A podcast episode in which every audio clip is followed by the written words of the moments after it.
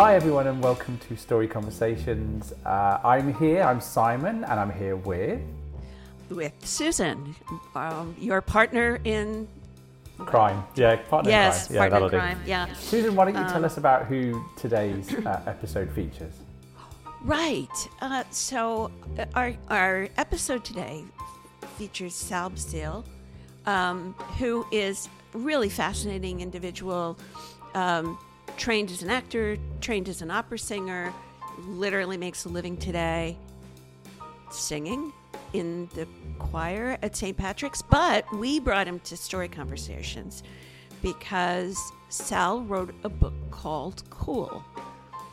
And Cool is the history of air conditioning in North America.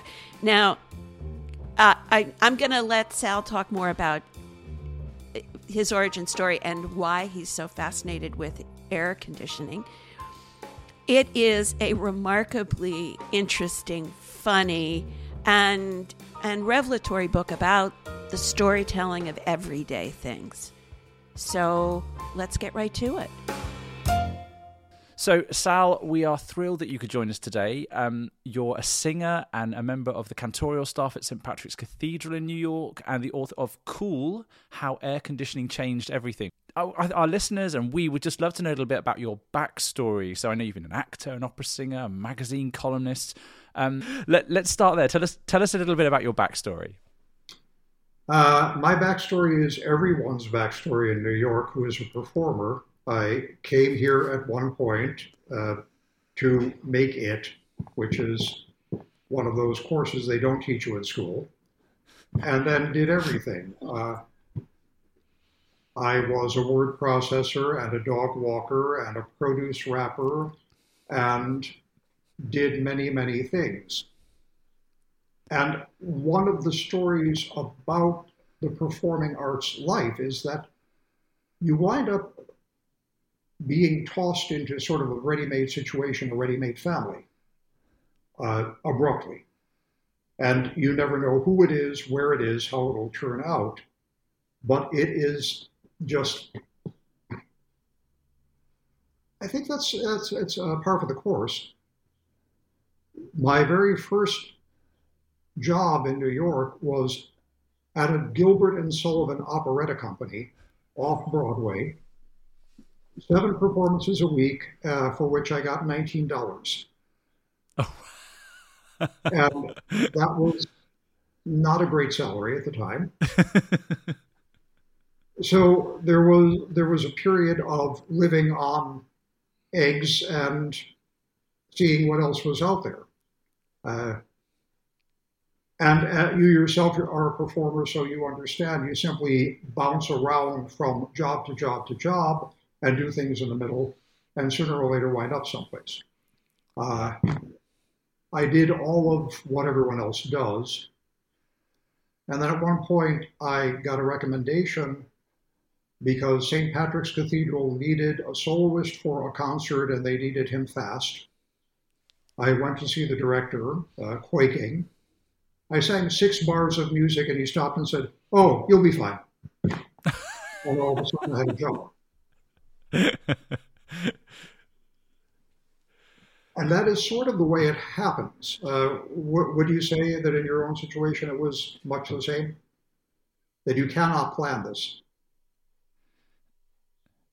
Yeah, I, I, I agree completely. I think you know most of us in our careers we want to plan a career, but that's just not the way life happens. So yeah, life is what happens when you're making other plans. I think somebody said that. Um, Sal, when was that that you joined the the cantorial staff at St. Patrick's, which is quite a title? Eight ago, yeah. I was made a member of the uh, one of the choirmen, as they, as they would call it, in 1998. Then I joined formally joined the cantorial staff in 03 and have been there ever since. Uh, it's fun, you're on the inside. And what I realized when I was there is that it hooked straight into what I've thought of every other aspect of performing of watching TV as a four year old, where I would look at commercials and understand what they were trying to do. Everything in the world is a story, and it's a story of selling. Whether you're selling for money or just for acceptance or belief. Uh, that was what propelled me to, after a while, get the position of cathedral music historian. They never had had one before in their history. And then I wrote my first book, Fifth Avenue Famous, which was a story of that music. Because, as someone had said, well, this this reads like a story. Well, of course it's a story because any any situation is made up of people, and people have their own biographies, mm. and all of those biographies have a definite impact on the product, whatever that product is. Uh, because there's no such thing as a completely unbiased point of view. Very well, true. So, music is something that you, I mean, you've been steeped in your whole life, but talk, talk us through this fascination with air conditioning and what, after your first book, what, what, what was the genesis of you writing Cool? When I was six years old, my Aunt Catherine bought two air conditioners. I, I come from a blue collar working family, so all of the relatives were scandalized because air conditioners were only for rich people. Uh, but what I noticed immediately was that every family gathering then on was at Aunt Kate's in the summertime, and that Aunt Kate's place was comfortable. And the first chance I got, I walked up to one of these machines and put my hand in front of the opening. And even though it was August, there was cool air. And I was astonished. I was amazed. How wonderful. So Aunt Catherine was cool. In her way, yes, she No, was. that's terrible. That's terrible. and Catherine, thank you for that. Thank you. also, when you would see ads for air conditioners at the time, they were all being sold with in magazines and such with lovely ladies in very fancy gowns. And even as a child, I thought, there's a disconnect here, even though I didn't know what the word disconnect was. And that intrigued me enough that when I became older, I began to try to do some research as, in, as to what that meant the idea of having to sell it. And at the same time, there were my parents tut tut tutting about Aunt Catherine and her air conditioners, because again, air conditioners are only for rich people.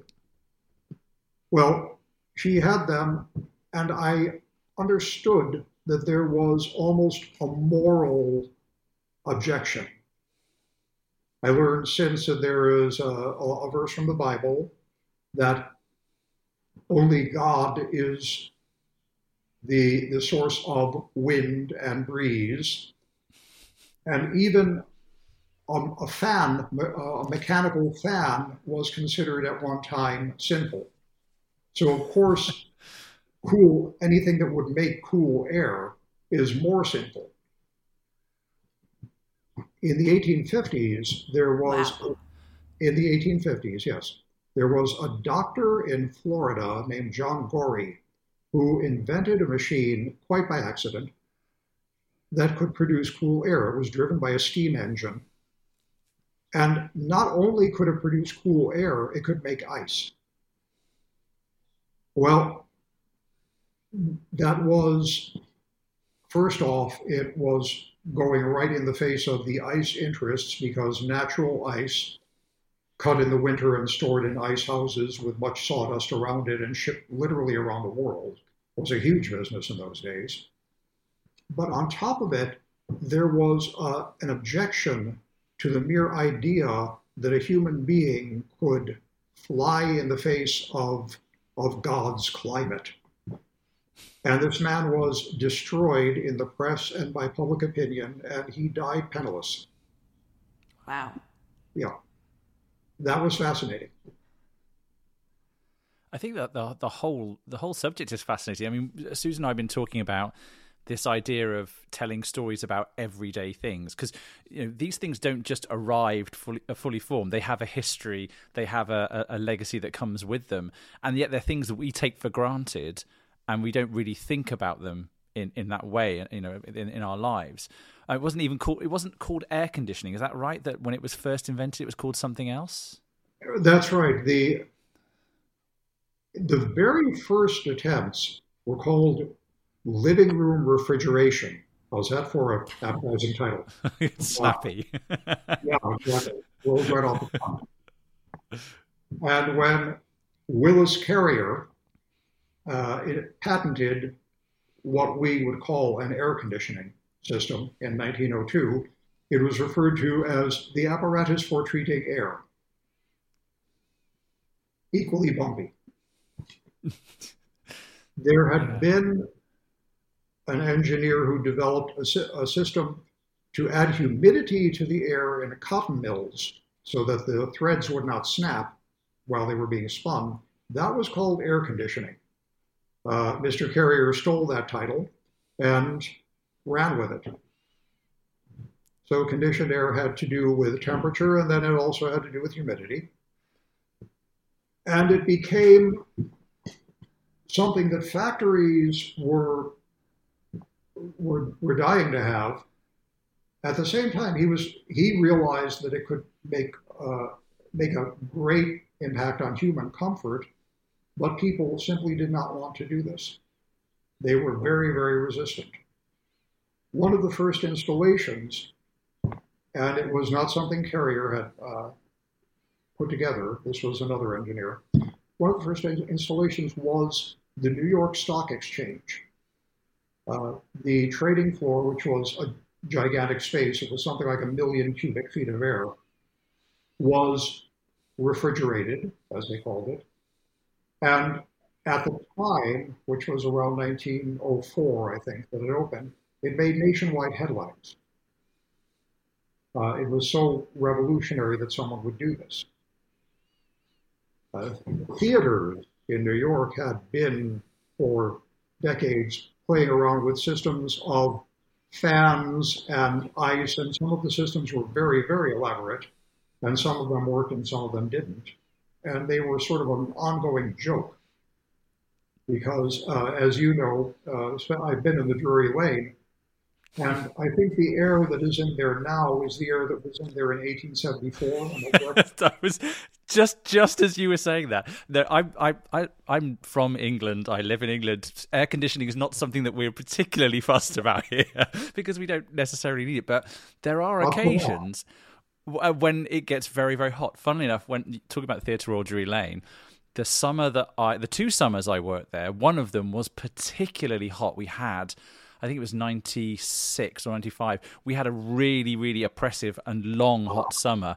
And so in that theatre, we just melted. I must have lost, you know, pounds and pounds of weight because there was no.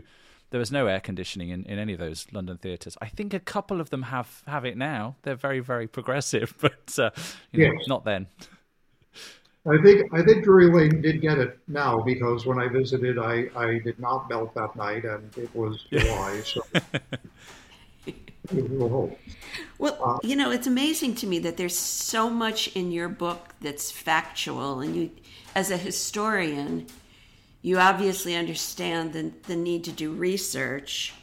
Um, but you know, my, many of the the critics or, or the the people who uh, reported about the book speak about how it's so anecdotal, and it, it you know, frankly, it almost reads like a, a, a you know, a pot boiler. I mean, it, it's the idea that air conditioning was sinful or immoral or, um, you know, you talked about that.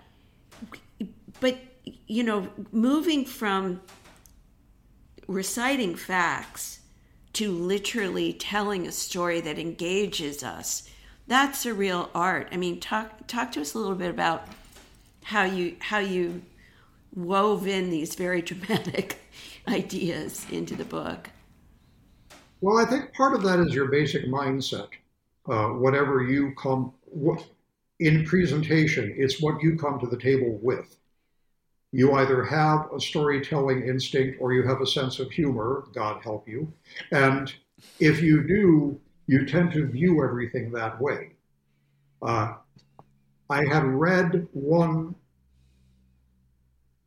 treatise on air conditioning, and one of the facts that I noticed was that in the very beginning of life of movie theaters, Nickelodeons, the air was disgusting because these were basically sealed rooms and small rooms at that, crowded with people. The managers did not know what to do about it, so their first idea was to go up and down the aisles spraying perfume. Maybe that would help the situation. And when I read this, I noticed A, that it was hysterical, and B, that the report on the page was simply dead factual. And I thought, this should be funny.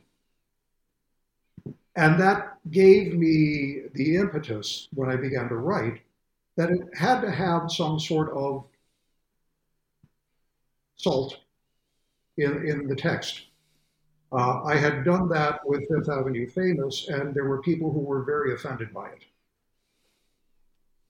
But I, well, we know how that works. So, you know,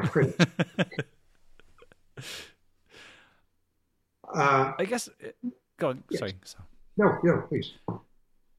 No, I, I just say, how, how do you, um, how do you cope with that when, when, I mean, I think, I think maybe it's about the fact that, as Susan said, um, the the story of air conditioning shouldn't necessarily be a potboiler. You wouldn't think it would be, and yet you're subverting expectations. Did you get any of that kind of criticism or, or feedback from, from people? Because you said you, you said that you've you've had it from for the previous novel. Did you have anything? People saying, "Well, this is ridiculous. It shouldn't it shouldn't be funny. It shouldn't be potboiler." There was a very little bit of it with uh, customer reviews on Amazon in print, the one main criticism came from the person who had written that treatise I mentioned, who, found it, I guess, frivolous. Uh, yeah, where's of course. Being broadcast again?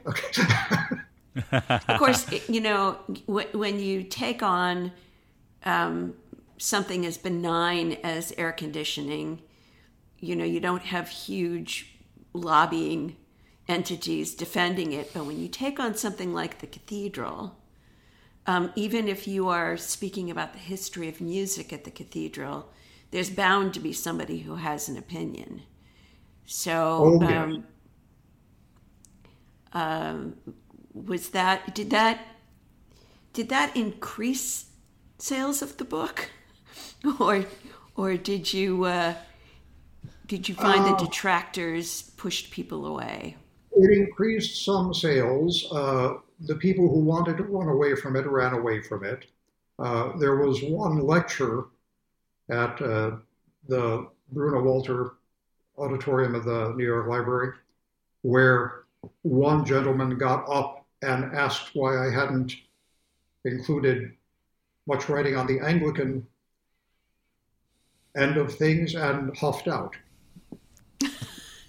Ooh, Anglicans, no, yeah, what they're notorious for not great senses of humor. Um, so, um, actually, it's interesting because the, the the cathedral in and of itself is a brand. It's an iconic New York landmark. I mean, it's probably one of one of the global landmarks, and you know there's the idea of selling that brand story. I mean do you see any connections um, between what you what you learned about storytelling in both your books um, and and the the task for the for the, the the brand makers at the cathedral? Well in a sense they are doing the right thing they decided to come up with the slogan America's Parish Church. And it's sort of okay if this makes you happy. And they will push that at any hour of the day or night. And this is exactly the same thing as saying filter flavor packed uh, flip top box. Filter flavor flip top box. There, I gave you another good take. Uh, or as saying, have a Coke and a smile. You need a, a lot of things need a slogan. Or if you are so well known that you don't need a slogan, having a slogan makes you look desperate. But that might be endearing. So I don't know, uh, Simon, does uh, C of E uh, do a lot of this kind of push, or do they simply let it lie? I, I don't I don't think there is much in the way of branding. I wonder, and I wonder if that's because the Church of England is so linked to the monarchy here, because the Queen is the head of the Church of England as well as the and and I wonder if that's the the brand is innate because it feels like it's so much a part of history, they don't need a strap line because the monarchy, you know, the queen sitting on a throne near you, it doesn't really necessarily have that. Or, or, I don't know which throne, who knows. Um, so I wonder, I wonder if it's a it's a slightly different ball game. I, I would say. Um, plus, you know, uh, plus Brits and slogans, we're not quite as sloganified here. Although you know, I think I think it's it has definitely. Uh, grown over the last 50 years. We've become much more um, yeah, I, I, I, was I was wondering about the while we're talking about brands and slogans. When taking you back, sorry, back to air conditioning, um, you know, because we, we feel like it's it's it's part and parcel of our, our lives, which I guess the church is, is part and parcel of of, of the city. Um, you know, when when when air conditioning was new, what story did they use to sell it? How how was that brand brought to life in order for people to buy it? Now in America, you know, it's, it's ubiquitous. Everybody has, or most people have air conditioning. Um, but when they didn't know what it was, was it, was it a story that helped sell it in? The very first advertising for air conditioning was almost primarily, almost exclusively industrial. And the idea there was that it would help production. It would give you a better product. And in the case of, say, chewing gum or chocolate or pasta, you would actually be able to produce it year round, which uh, pre pre AC you couldn't do. They would literally have to shut down during the summer months because it was impossible to manufacture these goods at that time because of heat. So you had increased production and you had supposedly better quality. That had nothing to do with the public. Carrier tried to put out some feelers to the general world saying that it was healthier, that you would have a house that you could live in throughout the year rather than three quarters of the year, that it would save babies' lives, uh, there were pictures of incubators that were air conditioned in hospitals and maternity wards. And all of this just went over people's heads. The one thing that made it obvious to the public that demonstrated the potential was when, starting in the very late teens, movie theaters, which during that time spent the summer months dead, completely dead, and would not, there was no such thing as a summer spectacular because they couldn't do it. In the late teens, there were some theaters in Chicago that decided to go ahead and air condition themselves. This was a very expensive undertaking and very elaborate, but the increase in business was so immediate and so huge that it rocked the industry, uh, both industries, uh, movie making and air conditioning alike. When the Rivoli in New York installed a carrier system in 1925, that cost $60,000, which was a monstrous amount of money at the time. They made it back, all of it, in three months because of the incredible increase in business. And also, this was something that really was important in more ways than that. For the first time in human history, the average person had a refuge from summer heat. There were people who suffered horribly, there are people who died from it. There are people who tried sleeping on their fire escapes or on their on the roof of their building, and some of them rolled off into the alley, and that was the end of that. But for the price of a movie ticket, which was usually something like a dime, the average human being could go and cool down. And this had never ever happened before. And this was anyone, not, not merely the rich or any specific group, but anyone. And it was a revolution. Within 10 years, almost every movie theater, at least in America, had to have air conditioning or it was out of business. That began to that began to put forth the idea that you could do this in your own home as well. So that was the beginning of that revolution. And of course, as people like Aunt Kate bought their air conditioners, yes, she did. Um, were they the kind that stuck out the window so you could literally oh, yeah. see that your neighbor had gone yeah. that immoral route and was conditioning their houses? Well, if it wasn't immoral, it was a status symbol. Because seeing that metallic butt hanging out the window was uh, proof that you had the funds to do this. And in a way, it was quite quite the uh, the status tag. Friends in suburbia told me that during the 50s, this was a real keep up with the Joneses thing. That uh, a Cadillac was flashy. An air conditioner, well, I'm taking care of the family's comfort. But, uh, it's interesting.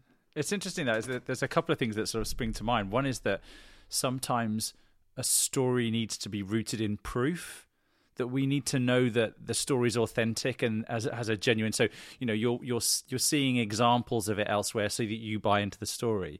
But the other thing that really jumped out to me when you were talking about the failed attempts to market it through stories was that they had the wrong conflict point you know we talk about conflict is the is the heart of story right? It's the driving force. But if you don't get it right if you don't get that conflict point right and or the pain point as we would call it for marketers it's you're you're telling the wrong story and people will just you know make stuff up in their head anyway. Fascinating. Absolutely, absolutely. Yeah. why uh, going back to my earlier comment why this all turned into fashion show with ladies in evening gowns to the extent that the evening gowns would be credited in Uh, in magazine ads for air conditioners. A lot of that was that air conditioners by the 50s were being sold to the little woman, the wife. Room air conditioners were sold to women. Central air conditioning systems were sold to husbands, wives, husbands. It was a complete split. And as you said, the idea of a focus group uh, am I correct that in the 1950s that was really almost unheard of? Yeah, it was probably more door to door research at that yeah. point. They had, they were feeling their way through this whole idea, and that is what they had come up with. By the 60s, it, it took that, that whole decade to prove that they could simply sell it as comfort and that comfort was all right by that time. Uh, okay and it was not till the 1960s that it had lost a lot of its bugaboo. The, the, the moral standpoint yeah. or the idea that it was uh, sissified somehow. Fascinating. So okay, we've we've had about half an hour of conversation. I just I'd just like to um, ask you one sort of final question, if I if I may, just maybe a slightly different one. What's thinking that this is a podcast about stories and, and, and storytelling? What's your favorite story, um, and why? Yes, Uh, I, can, I don't have one favorite story. That's that's uh, you, had uh, Susan had given me a heads up on this one, and I thought that was absolutely impossible. I'd say my favorite story is the one that has not been concluded, because there's mm-hmm. always room for another twist. Uh, I I'm currently working on a third book. This one is a novel, and this one is a novel about performers uh, in New York. The ones who don't particularly make it. And as I write it, I realize that the, the important part is that the story does not end. There's, there's not really a conclusion to most stories. A story, if you're looking at fiction or any of the above, begins long before and it ends long after. Uh, they tell us about this in drama class that you have to fill in your backstory and your future story depending on the script that you're working on. And I've realized that that has a great deal to do with storytelling. Mm-hmm. You have you have this in your consciousness, and it validates what it is that you're saying at any given moment. And of course, you're maybe drawing on some personal experiences here? Oh no, I'm writing completely fiction. For legal purposes. There you go. Yes. Names have been changed to protect the innocent. Yes. Names have been changed to protect the innocent. You betcha. Well, look, um, Sal, we can't thank you enough for joining us for a story conversation today. Um, I, at the risk of a terrible pun, we are very much looking forward to hearing the other cool things that you um, accomplish in all your many interests and pursuits. And uh, thanks for telling your story.